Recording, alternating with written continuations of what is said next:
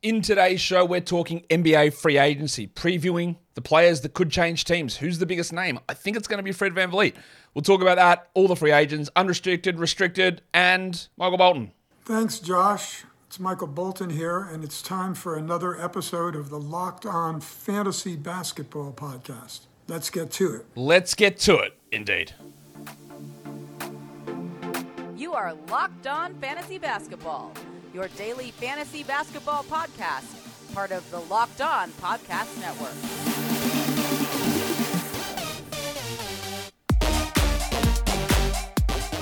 Hello and welcome to the Locked On Fantasy Basketball Podcast brought to you by Basketball Monster. My name is Josh Lloyd and I am the lead fantasy analyst at basketballmonster.com. And you can find me on Twitter as always at redrock underscore on TikTok at redrock underscore and on Instagram at Locked On Fantasy Basketball. Download the Gametime app, create an account, and use the code Locked On NBA for 20 bucks off your first purchase. Last minute tickets, lowest price guaranteed.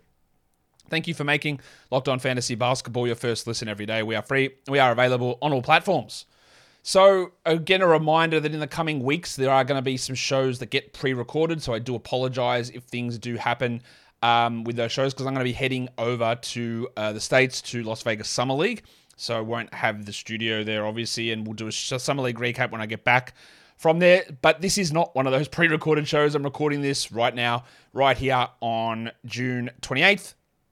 We just got news that Nikola Vucevic, Vucevic, Vucevic, It's Vucevic. It's Big Vucevic. Vucevic. Vucevic. thanks for clearing that up, Perk. Um, he has signed with the Bulls. Three years, $60 million. No word on if there's any partial guarantees in the third year. There probably should. And Vooch is a f- totally fine player, right? In the in a vacuum, is he probably worth $20 million a year this year? Probably yes. He did decline somewhat. He is totally solid. You got to be really careful with drafting him because some sites will list him with like you know total value as the tenth best player because he played in so many games, and you should not touch him anywhere near that range. But my problem with the Bulls is there's so many. Ways I don't know. We get into it. We'll get into free agency in a second, but this is a move that just happened today. Um, is it what does this do for you? Uh, yeah, okay, you can say you trade him, and I will trade him. We'll sign him, and then we'll trade him later on. Eh, whatever. That's all. It's always well and good to have that thought process, it doesn't come to fruition that often. This just locks you in again at being mediocre, and two of your best three players are one year further removed from their prime in DeRozan and Vooch. They're both older. They're both still solid enough, and in a vacuum, they are good players. But it doesn't do anything for this team. And I'm not saying that like if you hadn't have signed Vooch and you had have let Andre Drummond be your starting center, or you go out and sign, we'll talk about some of the other free agent centers on the market and sign one of those guys to jump in there, that it would have made you better. But that's not the point. That's not the point. Not trying. This team shouldn't be in a situation, or they can't be in a situation where they go, all it takes is getting Vooch back, and then we're ready for a conference finals run. You're gonna. You would have been better to try and let Vooch go, try and get a young center from somewhere, maybe move on from DeRozan or do whatever you need to do and actually reset properly.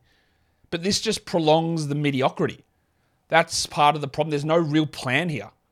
What, is, what does this do? It it's not even a team where you go, well, we're a good team and we're going to win 50 games and provide our fans lots of fun, the way that the Sixers do, even though there's a lot of those playoff failures. This is a team that is like a fringe playoff team that might be 40 wins or 38 wins or 41 wins. And that's not exciting for the, the, the team at all. It's Wizards. That's what the Wizards do. We aim for the play in and we just persist with doing that. So while it is very easy to argue that you know there isn't a better option, although there is, and his name is Jakob Poeltl and he plays in Toronto, as a center who could have been gotten off the free agent market, that's not the point. The point is get and if if they then go ahead and turn Vooch into something good, they won't because the trade to get Vooch was one of the worst trades in recent memories. In recent memory, they're not going to find that value. They might get what two second rounders back. It doesn't do anything. Well, that might actually make them better because it makes them worse and gets them on an actual correct path to rebuilding and getting the team into the right position. So all it's why context is always important. All in all, fine. $20 million for Vooch for this year makes sense. $20 next year, maybe a little bit of an overpay, no problem. Probably should be a $15 million guy, but the cap might go up in a couple of years. The third year, if it's non guaranteed, partial guaranteed, all, all fine. But it just means the team is locked into being this bullshit team that they currently are. And now, let's talk free agency after that little Vooch discussion. Where's my. Where's Warney? Let's get it on. We'll start with restricted free agents because there are the more exciting players. Uh, yeah, to a degree, the more exciting players in restricted free agency. But of course, it is a lot harder to be able to get those guys onto your team. The guy that is going to surprise a lot of people, casual fans, that's not going to be you guys watching this, I'm guessing, is that Cam Johnson's going to get a lot of money. Cam Johnson's going to get $100 million guaranteed. He's going to get four years, 25 million plus, um, without almost any doubt. He is very much older as a restricted free agent, 27 versus most other guys who are 24, 25, by nature of the fact that he was like 24 when he was drafted, 23 when he was drafted. He is an elite shooter who, you know, I think he struggles in other areas of his game. He's not a very good defender. He's not a passer. Is he a high usage, scalable player? Not really, but he's very, very useful on the right team. And there are going to be teams that go after him. Apparently, the, the word is the Pistons are going to be looking at him. Um, the Nets are obviously looking to bring him back. Yeah, he would make a ton of sense replacing Isaiah Stewart in that lineup, but I just don't think Brooklyn's going to let him go. If they're going to be so stubborn and think that Mikal Bridges is a player that they build around as a number one option, then they're not just letting Cameron Johnson go for nothing because they've got delusions of where their team sits. Um, that's going to be, I think, pretty rude awakening for them come February. But they have delusions of where they sit, and they're not going to let Cam go. So he's going to come back. He's going to play a full season in Brooklyn. He's going to be pretty good. He's going to be definitely a top 100 player in fantasy this year, and probably for the next two to three years putting up maybe 18 points, three and a half threes, seven rebounds, that sort of stuff. He just lacks in a lot of the other areas. He's going to get a big contract, but he's going to not change teams. I don't have any. I don't really. No, I know there was that report that the Nets wouldn't go over four years, 100 million or whatever it was, and yeah, maybe the Pistons go for 110. No problem. I still think the Nets would end up bringing that, bringing back and matching. The second name on that list is one that is a little bit harder to understand, and that's Miles Bridges, because Yes, we all know about the domestic violence situation from last year and the fact that he didn't play, and then the NBA imposed this weird 30 game suspension and said that he's already served 20 of them. Even like, I don't, I don't get how you can say he served 20 of them when he didn't play at all last season. He wasn't on a team. Was there some underhanded agreement that he wouldn't be signed and it would count as a suspension? But why do you only count 20 games of last year that he missed instead of all 82? Was it in fact a 92 game suspension and he missed 82 of them? None of it makes sense. It's very much like, yeah, just just sit 10 games out, you'll be fine. It's just it's weird, right? None of the the logic behind any of those decisions isn't there. But in terms of practicality, Bridges is going to miss the first 10 games of this upcoming season. And there were reports that all along the Hornets have been with him and they're going to bring him back. But now the sale of the Hornets from Michael Jordan to Gabe Plotkin, does that change anything? Does do the new Hornets ownership have the stomach to bring back a guy that pled no contest to a horrific domestic violence charge? I don't know. Will any other team want to offer up big money for Miles Bridges? I don't know. The problem with Bridges here is you could easily say, well, you know, maybe he signs a, a one year deal and they see like yeah he rehabilitates his image and he plays well and then he gets back onto the market with a, a bigger contract after that. He can't be signed to an offer sheet that's less than three years. So any team that wants to go and get him they can't say we'll give you a one year deal uh, miles and then we'll see what happens we'll get back onto the market. They have to offer three years out to him.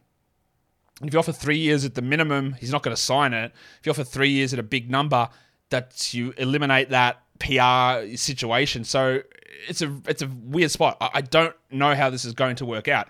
Odds are, with nearly all restricted free agents, they end up back on their original team. Bridges is a little bit of a different story. He is going to be, I would say, a very good fantasy player next season, depending a little bit on the team. But you would think that he just slots into the Hornets starting group ahead of another restricted free agent who's under that under him on this list, PJ Washington, next to Brandon Miller, and probably goes back to at minimum top 75. Austin Reaves. He is also going to get a ton of money. There's a lot of restrictions on what he can be offered given he's only played two years in the league, and the Lakers can't offer him this big deal initially, but they can match. And he's going to have a contract that looks pretty weird, most likely, that pays him like $37 million in year four and year five because the first two years are limited due to the rules. Um, he's going to get $100 million guaranteed. He's going to be worth it. He's going to be a fantasy draftable player and might, might, because I haven't done it yet, might end up a top 60, top 70 guy. But he is going to almost assuredly end up with the Lakers. Nearly every team should be looking to get in on the Austin Reaves business if there is any inkling that the Lakers won't match. Now, I don't have that inkling. I believe the Lakers will match, so I don't think we're going to have that problem. But if there is any word of that, like the Utah Jazz, right? They don't have a particularly strong point guard situation. And by particularly strong, I mean it's terrible. Getting Austin Reaves in there to be a ball handler would be excellent for that team. Would the Houston Rockets getting on that business, even though they drafted Amen Thompson? I don't know. Maybe. He's a very good player, Austin Reaves. So he's going to get a contract that does surprise quite a lot of people. Today's episode is brought to you by PrizePicks. Prize Picks is daily fantasy, but it's not daily fantasy with salary caps and contracts, not contract salary caps and contests with thousands of people. It's just you against player projections. They might put up their points or threes or rebound numbers. I wonder if they're going to do summer league. Anyway, you put it out there and you choose more or less, and then you do between two to six of those individual player projections into a lineup and you can win up to 25 times your entry fee back. It's so fast and easy. You can do these things in under 60 seconds. It's available in over 30 US states and most Canadian provinces and territories. And you can do it for lots of sports, not just basketball, baseball's running at the moment. You're going to have WNBA happening at the moment. You've got NASCAR, you've got MMA, you've got boxing, you've got PGA, and you've got, of course, the GOAT disc golf. Download the PrizePicks app or go to PrizePicks.com to sign up and play daily fantasy sports. First time users can receive a 100% instant deposit match up to $100 with the promo code locked on. If you deposit $100, PrizePicks will give you $100. If you deposit $50, PrizePicks will give you $50. Don't forget to enter the promo code locked on at sign up for an instant deposit match up to $100. Let's look at the next page of. Oh, that's the wrong button. I know it is the right button, but it's the wrong slide that I put up. Let's get back because we didn't even talk about. We're running way behind time here. Let's talk about other restricted free agents. PJ Washington Jr., 24 years of age, was actually okay at times. He is wildly, wildly inconsistent, and he does. He is the new man who has the um, who has this sound drop. Sometimes it may be good, sometimes it may be shit. The problem there is Brandon Miller. The problem there is Miles Bridges, and I don't know that he is retained by the Hornets. But he is one to watch who can block a shot, hit a three. He's not a bad rebounder. He's not a great one. He's just an okay player who probably, probably is better suited to be a, a bench player. So he's one to watch. He was sort of draftable this season, but the situation is almost definitely for PJ going to be worse this year than what it was last season. Rui Hachimura age 25, restricted free agent. He is probably going to get overpaid. He had a couple of strong games in the playoffs, sure. He still remains not very good. He did have some good games, though. There is absolutely no doubt in that. But my issue with Rui consistently has been you don't take enough threes. You're inconsistent with defense. You don't pass enough. You just need the ball and you need the shots to go in at a high level to be impactful. And he doesn't do it enough. Now, to me, there is no way that you would pay Rui Hachimura $15 million or more a year. No way but I think somebody will. The Lakers probably will be that team, and he's still going to be a bench player for them. And he's going to. Be there are times when he was literally out of the rotation, and it's another one of those narrative things. Well, you know, Rui, he was the Jokic stopper. Yeah, was he? He wasn't though. Like that was that narrative after game one. Oh, they solved Jokic. Rui did it, and he has those games where he goes seven out of eight, and then he goes two out of nine the next game, and you don't talk about it. So he still remains a bad fantasy player who won't be an option in most leagues.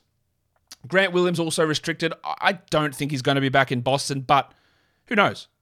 With Porzingis there, it probably lessens that chance even more that he returns. He's probably not ever going to be an impactful fantasy guy, but he can be an okay on-court player. He did lose a ton of value this season with the way that Joe Mazzulla uh, reduced his playing time. I could see him getting a starting role somewhere.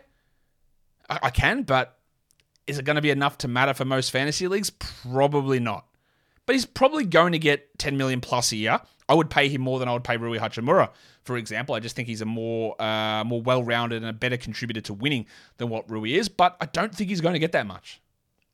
You got Coby White. He is um, Coby White's a very interesting player to me who struggled a lot, but I thought came along quite well last season. If, and if I was the Bulls, and I am not because I would do nearly every move different to what they have done. If I was the Bulls, I would bring him back and I would start him. Lonzo's not going to play next season. Dosunmu is another restricted free agent who I don't think is very good. Goran Dragic isn't the answer. Caruso maybe, but White took some steps forward. Now that's what again, if I was rebuilding the Bulls, I'd get I wouldn't have signed Vooch. I would have maybe moved off DeRozan and seeing if I can build around White and Williams and see if they're not good, we get a good draft pick. If they are good, congratulations. He's not going to get a very big deal here, Coby White. I think it might be like it's three years, 35, three years, 40. I don't know. I think he's still got potential to be a starter. And if I was a team, I talked about this on yesterday's show, or maybe the day before show, like the Spurs, go out and get Cole Anthony. Go out and get Jalen Suggs from the Magic. There's too many guards there. Go and get Coby White. I think he's a better player than Tre Jones. And I think he'd be awesome on the Spurs. That's the sort of move that I'd be doing to seeing what he can do. He's a very, very interesting player to me. Paul Reed, um, a restricted free agent.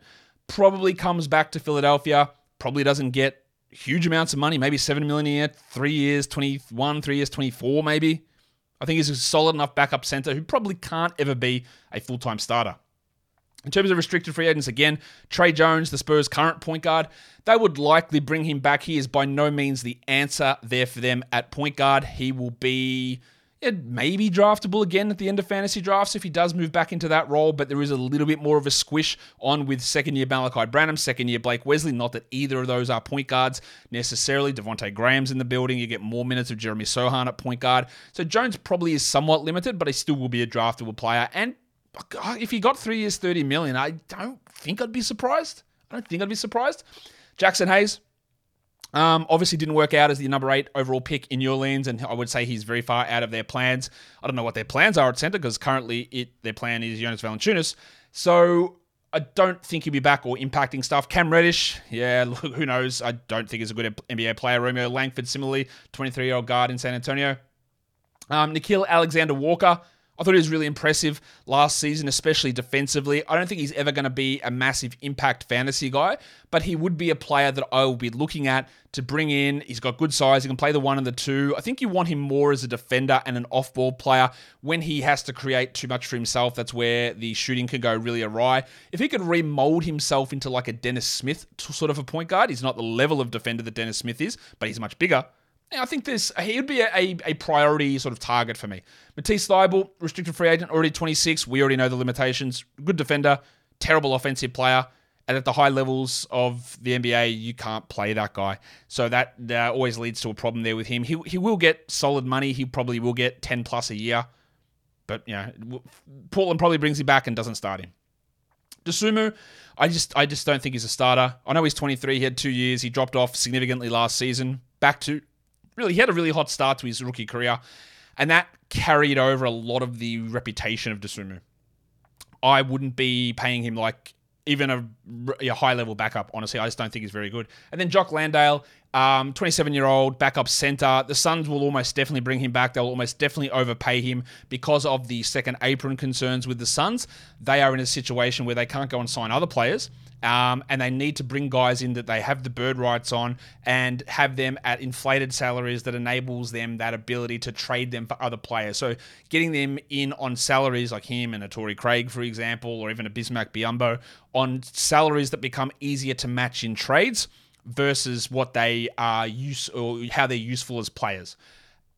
I still don't know what's going to happen with DeAndre Ayton. The Suns are bullshitting their way, saying he's the most valuable player in the world. Uh, whatever they're saying, like it's clearly crap.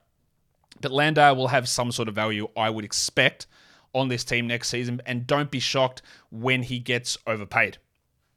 Today's episode is brought to you by the Gametime app.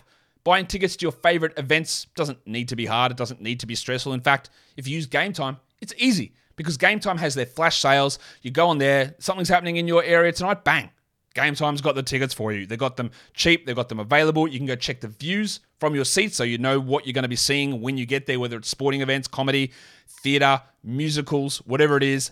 Gametime has it. Easy to find and buy tickets for every event in your area, and they've got their lowest price guarantee, the event cancellation protection as well. Don't have to plan months in advance. Gametime has deals right up to the day of the event. And with the Gametime guarantee, you'll always get the best price. If you find tickets in the same section at the same price, or sorry, uh, if you find tickets at the same section and the same row for less, you'll get 110% of the difference credited back to you. Download the Gametime app Create an account and use the code LOCKEDONNBA for $20 off your first purchase. Terms apply again.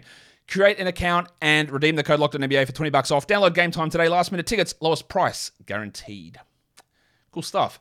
All right, let's go on to the unrestricted free agents. The restricted took a lot longer than I thought, and when you get to the unrestricted free agents, you'll see that it is, uh, yeah, it's uh, rough. There's not very many good players available at all. And that is the way the NBA is trending. It's extensions, it's you know, contracts being re-signed, Naz Reid, Nikola Vucevic. Um, and trading, I think, is going to be way more important than free agency. You're going to see players move teams. I think a lot of it is going to be trades rather than unrestricted free agency. We look at the point guards here. James Harden's 33. He's got a player option. It seemed like it was a fait accompli that he was going back to Houston. Now it seems like that's not going to happen, and he's going to be back in Philadelphia, obviously impacting the upside of Tyrese Maxey and De'Anthony Melton for next season. Harden will still be good, but he's a year older, so a little bit of a discount down. It probably moves him from outside of the first round or in fantasy very much on the fringes of the first round. Um, injuries bothered him a lot last season. If he didn't have those injuries, he would have easily been a top six player. He ended up like 10th or 11th for the season, so he'll probably be around that 10, 11, 12 mark, I would guess. But that does impact the upside of Maxey and Melton. Kyrie almost undoubtedly is going back to Dallas. He's going to get money there. He's going to be the same guy that he's always been. Whether that's a good thing or the ba- a bad thing, I don't know. Uh, how many games do we chalk up to Kyrie missing through to something that's absolutely unpredictable yet fully predictable with him? That's going to be the big question, but he is almost definitely going back to Dallas. Now, I think the biggest name player and the best player that is likely to change teams is Fred VanVleet. He's only 29. He could go basically anywhere. It doesn't appear like he is coming back to Toronto. He is a top 20 to top 30 fantasy player. That could change depending on where he goes. Does he go to the Lakers? Does he go to the San Antonio Spurs? Does he go to the Rockets? Do the Magic make a play? He could go anywhere. Do the Jazz get involved in the Fred Van VanVleet business? Van VanVleet is a good steals, good blocks, good assists, good threes, good scoring player who is going to be very bad at field goal percentage. Another reason why I think that field goal percentage is an outdated stat and it doesn't really take into account the way that the NBA is played with three pointers in there. But it is a category that is standard in fantasy league, so we have to pay attention to it. But he's going to hurt you there. That doesn't take away from his value. He is almost definitely changing teams, and wherever he goes is going to have an impact on everything. Like it's not just the value of VanVleet that gets impacted; it's what happens in Toronto. Yeah, does that mean Scottie Barnes is their starting point guard, or do they bring in D'Angelo Russell or Dennis Schroeder or Gabe Vincent to be their starting point guard? And then where Van Vliet goes, he go to the Lakers, so Russell's not coming back there. Then maybe that impacts Austin Reaves' value. Does he go to San Antonio and take touches away from Vassell and Johnson and move Tre Jones to the back or to the bench? I don't know why I said the back. Uh, he is, I think, the biggest fulcrum in this whole free agency class because he seems like he's going to change teams, and that impacts what happens with the Raptors. It impacts what happens with his new team, and then it impacts with other teams having to shuffle things around. So he is the biggest name, I think, that is going to change teams um, and is going to have, will change teams through free agency and is going to have a big effect on the fantasy landscape, dynasty landscape, and NBA landscape. D'Angelo Russell's 27. He, I don't think he's going to be back in LA. Maybe they do bring him back, but they've got decisions to make on whether it is Fred Van VanVleet or whether they bring back Russell or whether they bring back Schroeder or they just put the ball in Austin Reaves' hands full time. Probably a good idea. Or they go Jalen Hood Schifino. I don't think they do that. Uh, I don't think Russell will be back. I with D'Angelo Russell, I I know he's 27. I know he can be an okay player. I struggle to see where he goes and he is a starter. I, I who's doing that for Russell? Like I, the the names are always going to come up in point guard discussions. The Spurs, the Jazz, they need point guards. I could see it if he went to those teams that he would still be like a top 75 sort of a player. But we've seen D'Angelo Russell be useless in the playoffs, so good teams aren't going to want him. And I guess for fantasy, that's a good thing. Because if he goes to a good team, he's never going to do anything. If he goes to a bad team, he can actually put up some numbers. So he's another interesting one. And then it gets very rough. I don't know if there's really any starting caliber point guards left after those four guys. And Russell is iffy anyway. You got Patrick Beverley. I expect he's back in Chicago and playing a 20 odd minute a night role and not really relevant for most leagues. Russell Westbrook. I expect that he is back with the Clippers, but they could still make moves. Westbrook won't be draftable, I don't think, given the minutes that he's likely to play with Terance Mann, Norman Powell, Eric Gordon, um, Kawhi, Paul George, obviously as well. Like Westbrook probably will start, but will he sit games out or you know, not close out games and play 27 minutes a night and still hurt your percentages? He probably still will get drafted, especially in points leagues. But I, I see he, again, he's 34, so one year again further removed from his prime. Was the end of last season a little bit of a mirage? Were the numbers he put up because Kawhi and Paul George are out at times? Yeah, maybe. Dennis Schroeder, 29. Dennis Schroeder's turned himself into a solid enough defender. The shooting is always going to be a concern, but I always enjoy it when players can sort of mold their games to what they need to do to be successful or to survive. And, and Schroeder's done that. Westbrook hasn't.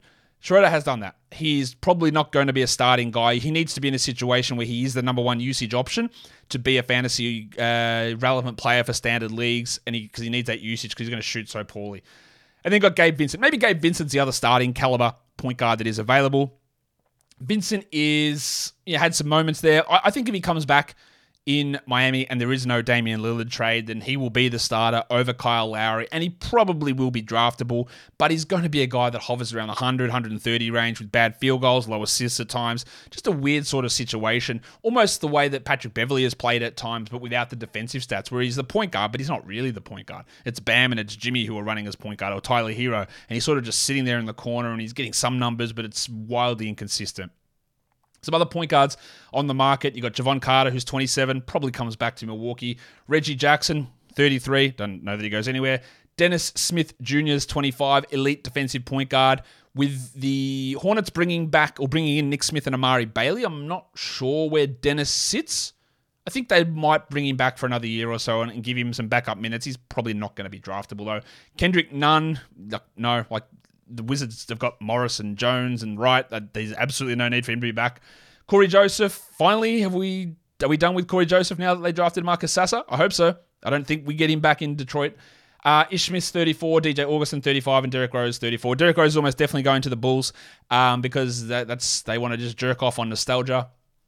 And then they've got Coby White and Dosunmu and Patrick Beverley and Caruso. Rose is not going to play and it's just going to be to make the distract their fans from their otherwise uh, mediocre existence. Not the fans' mediocre existence, the organization's mediocre existence. The shooting guard list here. The top of the list, he's not really a shooting guard, but we've got to we've got to list these guys somehow, and that is Bruce Brown. I, I do think, even though Denver can't offer him the most money, I do think he comes back to Denver on a one plus one deal for the maximum they can offer, which is about eight million, I think. Then he declines the player option the year after. Then he can go out to ten years uh, to 10 million, 12 million after that. If I was other teams, I'd be chucking 15 million a year on him, but he works better on a good team. Like, there's no point for him to go to the Rockets. Like, it doesn't make that much sense, even though they've got tons of money to spend. Brown is possibly going to be a standard league draftable player. It really does depend. And we saw last year when Murray would sit, or KCP would be out, or Porter would be out, or Gordon would be out, that Brown basically stepped up into a larger role. And I think he'll be back in Denver playing the same sort of a role, making him a hard draftable guy, but a guy we're always looking to stream in.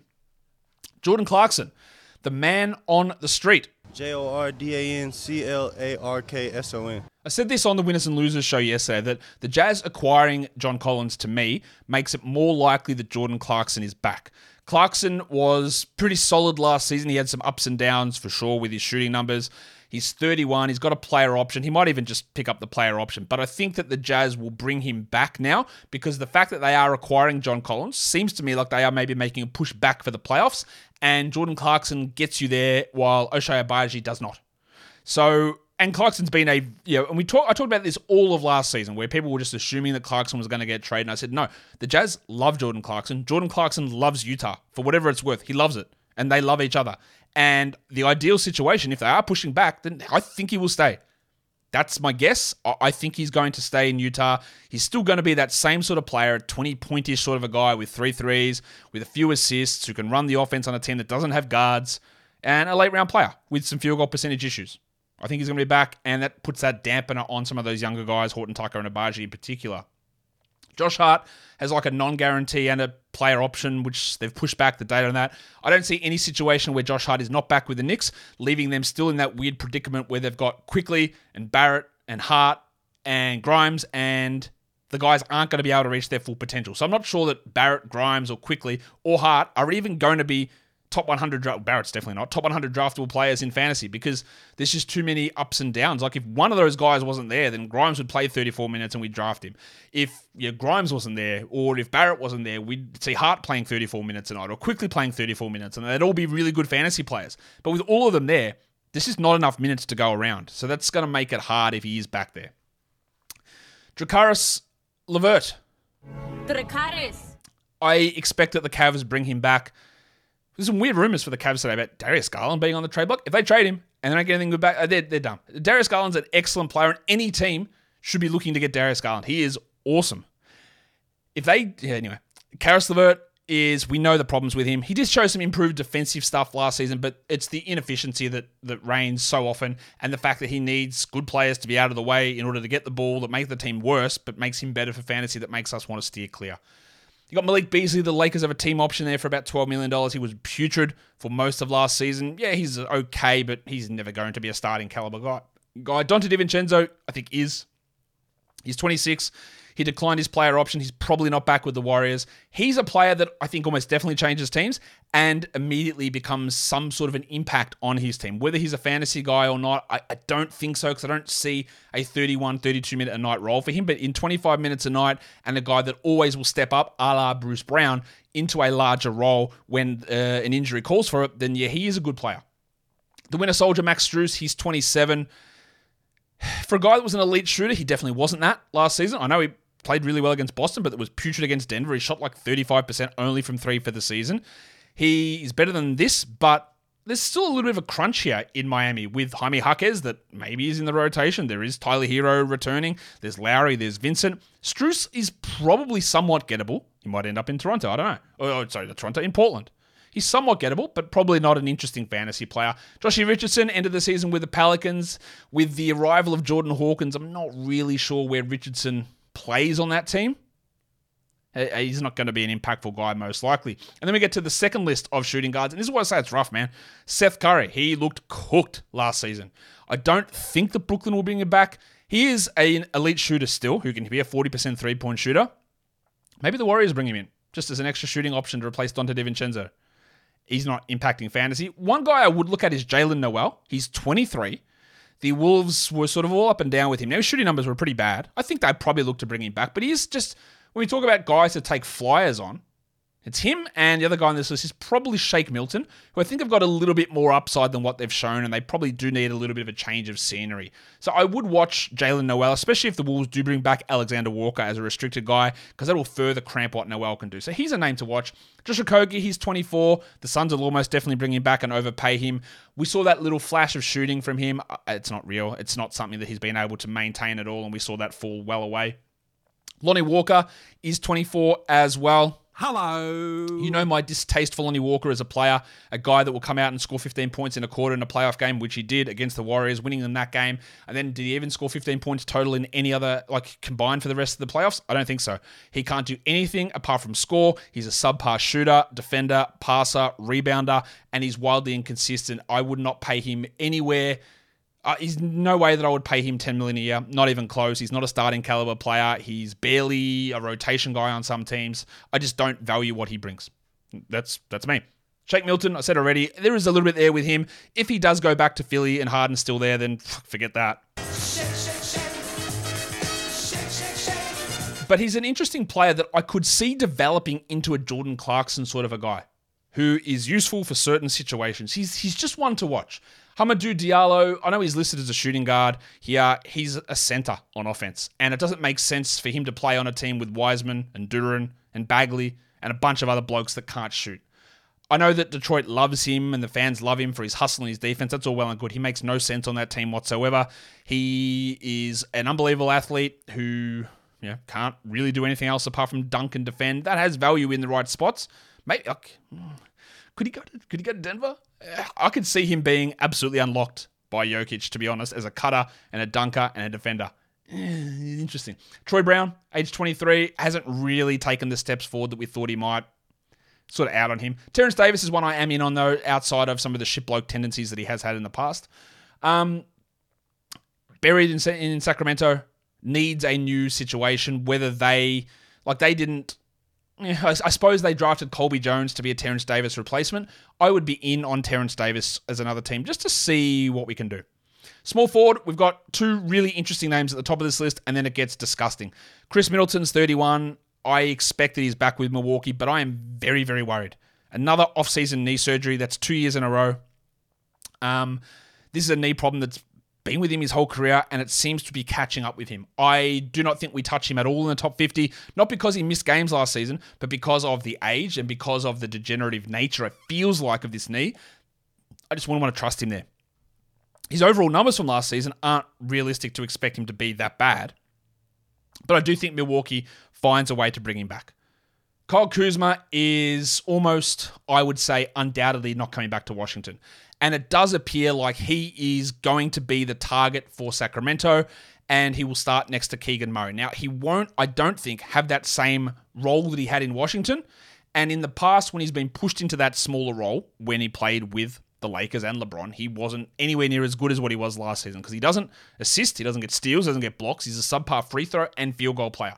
And he's one of those guys that needs to be in a usage situation to get fantasy value. And I think if you're playing alongside Fox and Monk and Murray and Sabonis, it will hurt him. Now, I think it would actually hurt Murray a lot more because Murray has absolutely no aggressive tendencies in his game so far, and he'll just sit there with like 12 usage and score 10 points if Kuzma joins the fray over Harrison Barnes. Compare the offensive usage of aggression of Kuzma versus Barnes, it's very different. Now, Kuzma might not go here, but he, given the lack of forwards that are available and that are good, yeah, Kuzma is good enough, and he is going to get a big deal. If he gets 30 million a year, though, that's pretty rough. That's bad, but we'll see. I think it might happen. I think it might happen. And speaking of bad, rough, The world. you might think that I'm going to shit on Dillon Brooks. I mean, I am, but that's not all I'm going to do. He is an elite defender. He's also an elite level dickhead. And how do you balance those two things? You need somebody to get through to this bloke. I almost said a really rude word, but you need someone to get through to him and say, My guy, stop with the bullshit with the ball. Stop shooting it. You are not that guy. In fact, as the kids would say, you are most definitely not him. You are whatever the opposite of him is. Stop it. Just defend your ass off, be useful, take open shots, and don't think that you are the main character because you're not. That's his problem. I know that gets bandied about a lot by you Gen Zers. Is he's got main character syndrome? Like, bro, settle down. I, Dillon Brooks is he's not going to China. He is getting a strong contract, and don't be shocked when it's over 17 million a year. Don't be shocked when he gets 70 million plus guaranteed, because he is a good defender. But you got to get someone into his head that go, bro, settle down. Who do you think you are? He still can be a good player. Now, shitouts for fantasy. Forget that. Terrible fantasy player. Never will be better but he's still going to be a useful guy, and don't be shocked when he gets to another team and has a sizable contract. Herb Jones is a team option. I haven't heard on that. I think if they do decline that, they make him a restricted free agent, much like the Nuggets did with Jokic back in the day, enabling them to have match rights to sign him. But if they don't exercise the team option, or yeah, sorry, if they decline the team option, he's a restricted. If they uh, pick it up, then he becomes unrestricted next offseason. So I think that they'll probably decline it, turn him into a restri- restricted guy. I actually think Jones, while he's still a great defender, you've got to find room for Trey Murphy. And he's the guy. Like, he's the guy I think has to miss out. So I don't think he's going to push higher than what he was last season. I think some of the shooting stuff early as a rookie and some of the offensive competency fell away. And he's sort of, there's a little bit of the bloom off the rose a bit we hear with Herb Jones. Jae Crowder, the original, sometimes may be good. Yeah, he was trash. Like he, eh, speaking of main character syndrome, he thinks he's the the guy that swings playoff series. He was dreadful. I don't know that you even want him in a rotation at this point. Torrey Craig's going to get overpaid because of the Suns problem I mentioned earlier, and Joe Ingles at 35, who showed some moments last season. I think the Bucks would try to bring him back, but probably more minimum versus the six or seven million he got last year. The rest of the small forwards, holy shit. Team option on Lamar Stevens. I don't think he's a rotation player. The Cavs need to upgrade that spot. Naji Marshall, they got a team option on him. That probably turns him into a restricted guy if they decline that. Useful player, but there's literally no minutes in your lanes. I'd try to get him as another team. I would. You know what, Anabe shot like 44% from three to begin the year and then trailed off and became back to what he was. He is still a useful piece who could be like the way that Santi Aldama plays in Memphis, a guy that can be a backup four, can play some small ball five, can be a shooting, stretchy, defending uh, forward slash big man. I actually really like him as a cheap option for a team looking for forwards when the market's pretty bare. TJ Warren, I, I think he's rooted. I, I, he's only 29 somehow, but I, I think it's done. Too many injuries. The Suns will bring him back. They'll overpay to keep the contract slot. Kessler Edwards, another player that if I'm trying to find cheaper options to take a crack at, I believe in Kessler. Now, the Kings are going to bring back somebody. Maybe it is Kuzma. Maybe they bring back Barnes. And Edwards is not going to have that opportunity there. But he's just someone at age 22 who's got some size, defensive ability, shooting ability. He's someone I'd be watching. Terrence Ross, I think, is done. He's age 32. Danny Green at age 36, ACL. Eh, don't know. He's a, still a good player, but didn't really look at this year. Uh, Javonte Green, knee problems ruined him. He should have been the Bull starter. He's a very good defensive player. You don't have to pay two years, 10 million with a team option. I think you probably get him. And he's an okay enough rotation player. But look, that small forward class is rough. The power forward class isn't much better. It is listed with two guys really, really good at the top. And one of those is Draymond Green, age 33. Other teams are going to make a play for Draymond for sure. I think in the end, he does end up back with Golden State. If he doesn't end up in Golden State, well, John Kuminga's value goes through the roof.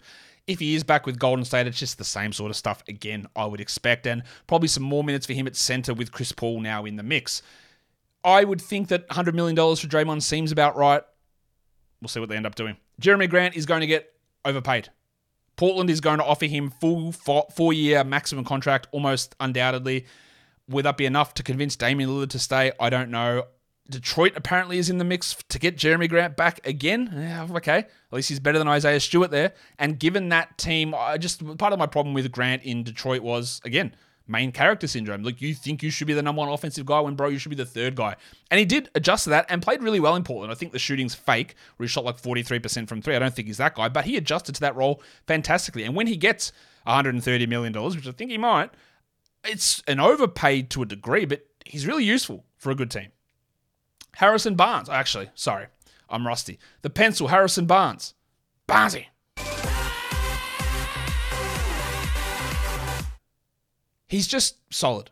They would like to upgrade that position, it feels like, with either Draymond or with Kyle Kuzma to bring him in next to Murray. But otherwise, I think Barnes will just return to Sacramento. He won't be a standard league draftable player, but he'll play his 32, 33 minutes. He'll have a little 10 game hot streak in the middle of the season, and then he'll fa- fade back away, and he'll accept his role as a guy that never blocks a shot, but will hit 40% of threes and be a 12 point scorer. Useful player, very useful player. The Kings should have traded him about three years ago, but a very useful player. KJ Martin's only 22. They've got a team option. I don't know whether they decline that or what they do with that. He is uh, like a better Hamidou Diallo. A guy that can play the three of the fours, got more of an outside shot, but a really good defender, very athletic. Another one that at that age, I'd be interested in bringing him onto a, a, good team and using him like the way that the Bulls somehow used Derrick Jones Jr. at times. KJ Martin's a way better player than that. And if he finds his way into a starting role somewhere, doubtful, but if KJ Martin finds himself starting somewhere, he is a standard league fantasy option for sure. Georges Niang, age 30, very good shooter, not much else. He's going to probably play behind Tobias Harris, but who knows? Is Tobias Harris going to stay in Philadelphia? I think Niang is going to get another NBA contract. I think Trey Lyles, the Kings fans overrated him quite a lot last year. He played a little bit of small ball. He had some hot streaks, some cold streaks. He improved, absolutely no doubt. He was one of the worst players in the entire NBA to watch when he was with Detroit. Just horrible stuff improved somewhat. They defensively got better. He's still not super good, and you wouldn't want to look at him as a starting caliber player. Jalen McDaniels, I still believe in Jalen McDaniels. A little bit of a weird spot with him in Philadelphia. But if you had to go into a season with Jalen McDaniels starting as one of your forwards, I don't think that it's bad. I think he's got shooting upside, defensive upside, some self creation upside. I would be, if I'm a bad team with a hole on the wing, I would invest in him. I think he is still a player with value yeah, if you're talking about Miami's struggle at their power forward position, you know, Caleb Martin's their guy. Like, no reason Jalen McDaniels couldn't do what Martin did and be or be better than him. I really like Jalen McDaniels, and I don't think he's going to cost that much. And then that's where it gets rough. Like Jeff Green is 36. I assume he'll be back in Denver. He can still dunk on people, but he's 36. Then you got JaMychal Green at 33, who I thought struggled last season. Dario Saric is 29. Some okay moments for the Thunder.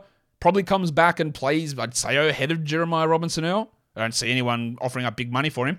Keita Bates Diop put together some okay numbers down the stretch in San Antonio, but that was with everybody out, and he's just really not going to be a key rotation piece for really any team. No, I don't mind him. Derrick Jones Jr., look, he's lots of opportunities, but never really put it together or stayed healthy.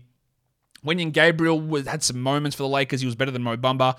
We'll see whether they bring him back to be that backup center behind Davis. I don't really know if there's much upside there. Justice Winslow can't trust him at all to stay healthy. The body is just uh, cooked for me. I like what he can do, but yeah, I don't think you want to be prioritizing that. Oshae Brissett, after that little run two years ago at the end of the season, he's fallen back into who we thought that he was a unreliable player who can't really shoot or defend. And now with Jarace Walker there, there's really no upside path for him in Indiana. I don't see him as a priority guy. And then recently, the Wolves declined the option on Taurean Prince, who is, I don't know, okay. Definitely not the player that we thought he might be when he had that little opportunity in Atlanta. But he's a rotation level forward, and are not that many of them. Like he's better than Brissett, Winslow, Gabriel, Jones, Bates Diop, Saric, Green, Jeff Green. Better than all those guys. And probably don't have to pay a huge amount to get him. Three years, 20 with a non guarantee, maybe. You don't have to pay that much. He was on a $7 million contract this year and they declined that. If that's what you need to get him, I think he's useful enough, like a just solid forward who can shoot a little bit, defend a little bit. No real upside there at age 29, but good player. And then we go to centers. Brook Lopez, age 35. I don't know why he would want to go to Houston. I know they can probably offer him more money, but is that what Brook Lopez wants? I don't know. The Bucks need him. Absolutely. You do not want Bobby Portis to be your starting center because you will not survive. He can't defend. Lopez had the best season of his career. If he goes to another team, will he have that same? Like, will he do the same stuff? He might get more usage, but will the blocks be the same in a different scheme when Giannis is around to provide protection? Probably not. I think we'd have to bake in quite a level of regression for Brook Lopez after last season, considering A, it was an outlier, B, is 35, and C, he could be on a new team. He is going to like. He doesn't strike me as a guy that's going to go to Houston to chase money, to maybe even like split minutes with Sengun. That doesn't make a lot of sense. Everyone should be asking about Lopez, but I, I do, I do think he returns to Milwaukee. The one that is interesting on this list is Jakob Poeltl. He's 27. The Raptors foolishly traded a first round pick to get him back. Under um, with my understanding was they did that and they were going to re-sign him, but now there's a lot of word coming out like, hey, not, you're not paying up. Would I pay Jakob Poeltl the same that I paid or the Bulls paid Nikola Vucevic? Yeah. He's five years younger. He's a significantly better defender. He is probably an equivalent, if not better, passer. He is a better offensive rebounder, equally good rebounder. He's a worse offensive player overall, like a worse scorer, worse shooter, absolutely. But Poeltl is very good. And when you are needing a center, like if the Bucks don't get Brook or Brook Lopez doesn't go, I don't know how. I don't even know how they could do that. Have to be some sort of sign and trade. But Poeltl would be a perfect replacement. The Spurs get him back to play next to Wembanyama. Perfect combination. Poeltl should have, and if I hope I don't know if the Raptors are going to fumble this and they're going to go back to starting Siakam at center. They need to bring him back. He is worth 20 million a year, I believe.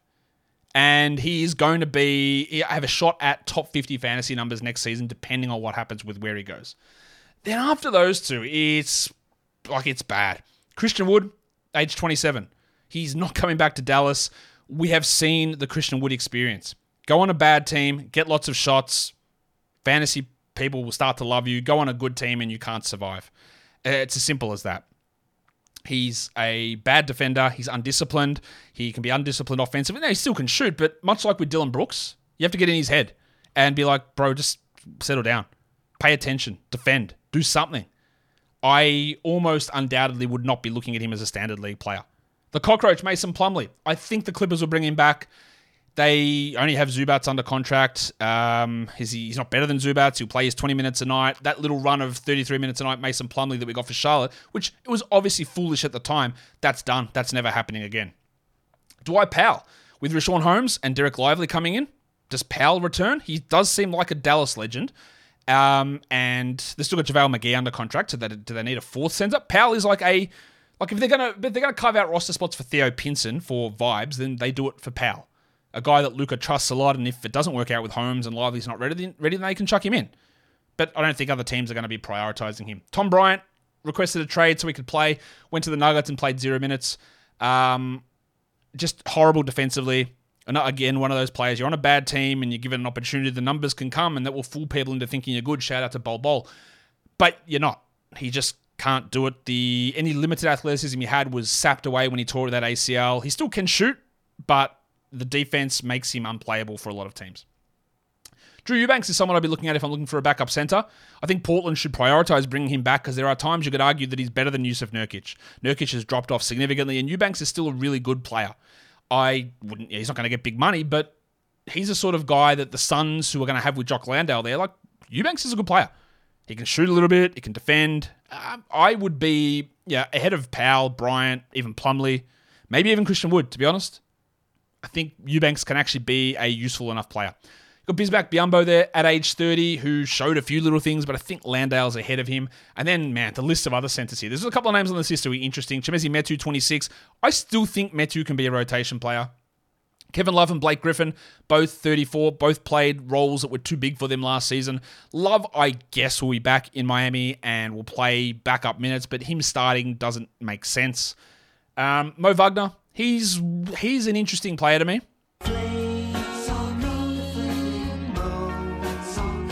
I expect that he returns to Orlando and he is their backup center behind Wendell Carter. He he's a He's an interesting efficiency player, pretty good there. Can shoot a little bit, can defend a little bit. I think Mo Wagner's fine. Like he's better than Bol. He's better than Goga, who's on this list as well. And Goga's someone I would be interested in just trying out. He's 23 years old with a team option. I think the Magic pick up that team option and try to develop him and Mo to see who the backup center is. Uh, he's a he's a guy I'd be watching Goga Bitadze. I actually that gives me an opportunity because I don't know how many times I'm going to get to do this. The dart, Goga Bitadze.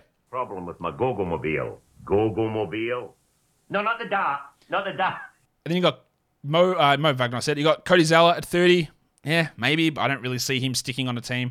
Montrezl Harrell's only 29. He opted out of his contract. Uh, Montrez, who's paying you? I guess he just was like, I've lost my spot to Paul Reed. Um, I want to try somewhere else. Maybe find a bad team that will give me 18 minutes a night. Montrezl Harrell is, he's, I know he's not Kenneth Faried, but the comparison's there because of the dreadlocks, but it's also because you have this little burst, you put up these big offensive energy numbers, and then you lose a step there, and your lack of defense gets you out of the league. And I wouldn't be surprised if Harrell isn't signed in the first few days of free agency because who who needs him? Who wants him? Mm.